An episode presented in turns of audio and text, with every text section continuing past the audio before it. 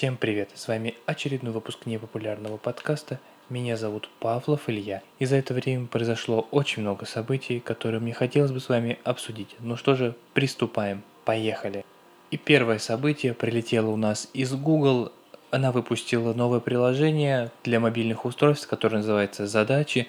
Программа позволяет держать запланированные дела, всякие события под контролем и напомнить о назначенных встречах из Gmail и календаря. Раньше это было совместное приложение, то есть, точнее, как совместное. Сначала это было в Gmail, потом появилось в календаре, и это все как бы было в разных местах, и было не очень удобно. А теперь это в одном удобном месте, добавляется из Gmail, из календаря, и все очень удобно. Наконец-то Google это сделала. Вообще, на самом деле, это приложение довольно многое умеет. Можно создавать списки задач с подзадачами, задавать срок для выполнения каждой задачи, систематизировать дела по дате или приоритету и включать в необходимый список мероприятий из письма Gmail. Кроме того, сервис поддерживает инструмент для организации совместной работы. Но что еще нужно? Ну, это просто восхитительное приложение, ребята. Оно доступно для смартфонов и планшетов под управлением Android 5.1 и новее, то есть охват гигантский для Android, потому что очень много до сих пор даже смартфонов, которые сидят на 5.1 и также доступно для iOS, начиная с десятки и выше – Думаю, это приложение найдет своих пользователей. Сейчас, э, конечно, их много, и, возможно, более функциональных даже есть. Ну, в любом случае, есть более функциональные приложения, которые заточены исключительно на выполнение задач э, и всякое такое, вроде как Trello. Вот очень классное, сам пользовался лично, оно мне нравилось. Но, возможно, интеграция с сервисами Google будет э, удобнее в этом плане. А также оно бесплатное, что хорошо, потому что есть в некоторых приложениях там подписка какая-то, сейчас модно делать подписки всякие. Не, ну понятно, что они должны зарабатывать, но ну как-то иногда прям вот думаешь, а вот надо оно тебе или не надо. За хорошее приложение никогда не стыдно заплатить, это вообще это истина. Ну вот если задачи, там, знаете, такие простенькие моменты, то, возможно, как-то можно найти и подешевле аналоги. Ну а мы движемся дальше, и у нас следующая на очереди новость. Она связана снова с нашим правительством, с нашим государством, с государственными службами и прочим, прочим. И в этот раз это хорошая новость, потому что изначально все испугались. Ну, давайте по порядку. Итак, ФАС собирается обязать производителей смартфонов э, предусмотреть удаление предустановленных приложений и возможность замены российскими аналогами.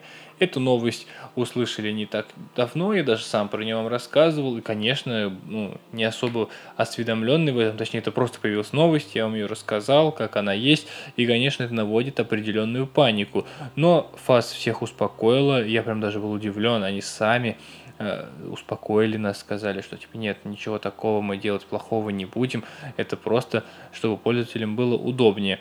В общем, они хотят обязать производителей возможность удалять встроенные приложения и заменять их аналогами. Ну, то есть, грубо говоря, и позволять еще выбирать, какими они хотят пользоваться. Это реализовано на Android, например, то есть вы можете выбрать, каким браузером вы хотите пользоваться, этим, этим или этим, или каким-нибудь приложением камеры, может быть, там какое-то у вас есть свое. Это можно все выбрать. В iOS же ничего такого нет.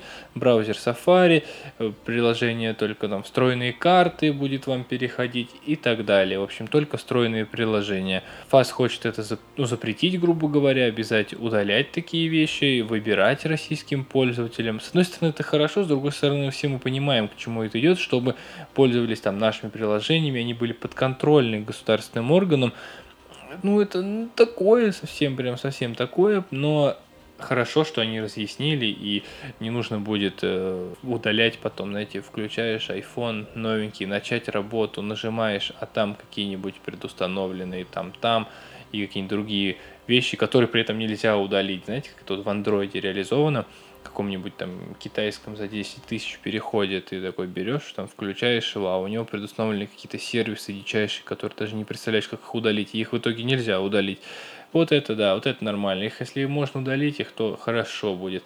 В общем, светлое пятно в нашем государственных органах, и это хорошо, возможно, включится у всех соображения – Буду очень в это верить, надеюсь, вы вместе со мной будете в это верить.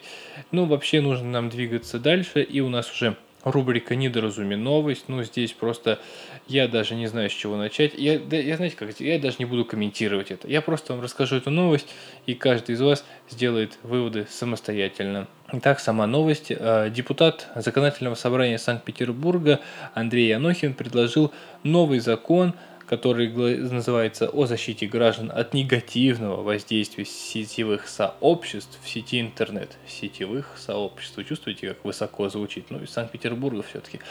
В общем, согласно этому закону, россияне должны пользоваться интернетом только через идентификацию в госуслугах и не более трех часов в день. И это также касается соцсетей. В своем заявлении он сказал, что интернет это зло, соцсети это хрень, и они только мешают, отвлекают в медицинских учреждениях, в образовательных учреждениях. И он сказал так, цитата, Первое. Должно быть полностью во всех соцсетях идентификация человека через госуслуги. Дальше гениальная фраза, чтобы все данные человека, который сидит в интернете, были у государственного органа братан, ты не, не сыщешь сообщников в своем, так сказать, деле. Во-вторых, во всех учебных заведениях недопустимо пользоваться социальными сетями. Мы приходим учиться, а не общаться и переписываться. Ну, сомнительное улучшение нашего образования, мне кажется, делать совершенно не в соцсетях – ну да бог с ним. И также он предложил сократить нахождение в социальных сетях до трех часов. Ну, потрясающе. Три часа это... Ну, честно говоря, мне кажется, я не сижу в соцсетях три часа. Ну, лично я. Напишите, если вы сидите больше трех часов. У меня лично это просто нет времени. И также он э, считает, что социальные сети это вообще зло, и их используют в противоправных целях на воздействие психики несовершеннолетних. Ну вот тут вот я еще согласен. Все мы помним истории Синий Кит и вот это все такое, но тут уже надо как-то больше искать проблемы в том, что ну, дети такие, они стали сейчас поддаваться очень на всякие глупости, э, всего бояться, и поэтому их психику очень легко расшатать. Здесь уже нужно как-то работать родителям индивидуально со своими детьми по этому поводу. Так что тоже такое себе улучшение. В общем, под роликом, который он выложил, можете посмотреть в интернете, собралось там немножечко просмотров, и все отзывы были практически гневные. Понятное дело, что кому это понравится, когда вам напрямую заявляют, что «а мы хотим вас контролировать». Ну и напоследок э, рубрика «Событище». Ну, здесь хоть что-то позитивное, что-то хорошее. Ну, хотя, конечно, тоже как посмотреть, для кого как. Но, в общем, Restore э, запускает программу, которая позволит покупать iPhone по подписке. Такая программа давно реализована самой Apple в Америке, в Великобритании и вот во всех странах вот э, первого мира, насколько я помню. И она, эта акция была реализована еще в 2000 2016 году или 2015. В общем, она заключается в том, что вы можете, грубо говоря, покупать iPhone по подписке. Вы покупаете iPhone, платите каждый месяц какую денежку, выходит следующий iPhone, вы немножечко доплачиваете и опять продолжаете эту подписку. Ну, грубо говоря, там то на то и выходит по деньгам. В общем, Restore пытается запустить такое же и это очень классно. Партнером стал э, Home Credit Bank американская компания Belmont, покупающая поддержанные смартфоны, потому что вам в любом случае придется сдавать свой смартфон каждый год.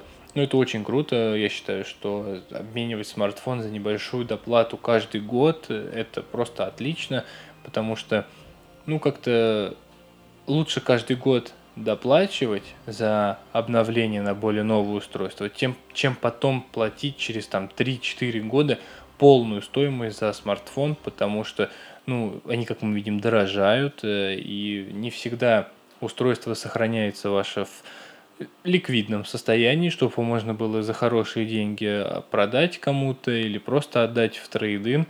Поэтому, ну, это очень хорошая акция. Однако стоит заметить, э, оговориться, что возвращать можно будет только смартфон, находящийся в работоспособном состоянии, без физических повреждений и следов влаги внутри – ну, это, наверное, правильно, хотя если они замутили такую штуку, то могли бы уж делать, что должен быть в рабочем состоянии хотя бы, как бы физические повреждения, вы же все равно их отдаете сервису, который выкупает поддержанные смартфоны, его где-нибудь там сплавят на каких-нибудь рынках или разберут на запчасти. Ну, то здесь мне кажется, стоит как-то поработать еще с условиями. Но в целом идея хорошая, хорошо, что все развивается в таком направлении. И вообще нужно как-то больше ориентироваться на то, что предлагает там даже Apple, Google. Они знают, чего они хотят, они знают, что могут предложить. Поэтому рад, что наши компании двигаются в таком направлении.